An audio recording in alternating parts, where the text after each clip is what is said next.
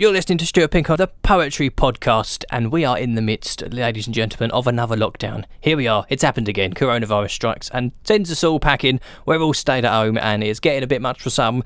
And I thought what I would do is uh, try and heal. Heal the area, heal the lockdown people uh, with a little bit of uh, uplifting message in the midst of a lockdown. So this week's Witty Ditty is a lockdown limerick, and it goes like this.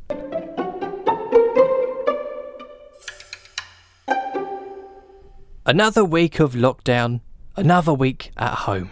Living with each other, or living on your own. Some are stuck inside, and some are stuck abroad. Some are stuck at work, and some can't work at all. Some are doing well, and some are coping fine. And some of us are struggling for some of the time. But remember, if you can, this isn't our forever. And it always helps to know that we're all in this together. So, if you're stressed or worried that you won't achieve your goals, remember that for most of us, 2020 is on hold.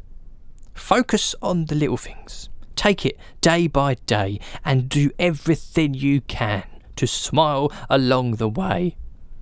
Not everyone on earth is a hero in disguise, every single one of us is able to save lives.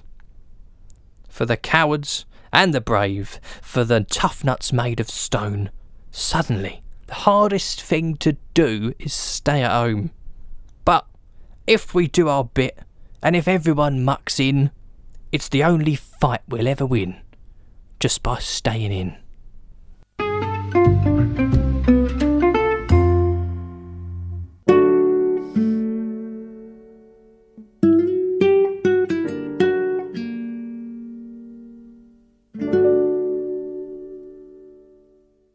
Thanks for listening. If you enjoyed the poem, then there's a new one every single week. Uh, you can download them all and subscribe wherever you get your podcasts from if you search for Stuart Pink on the Poetry Podcast.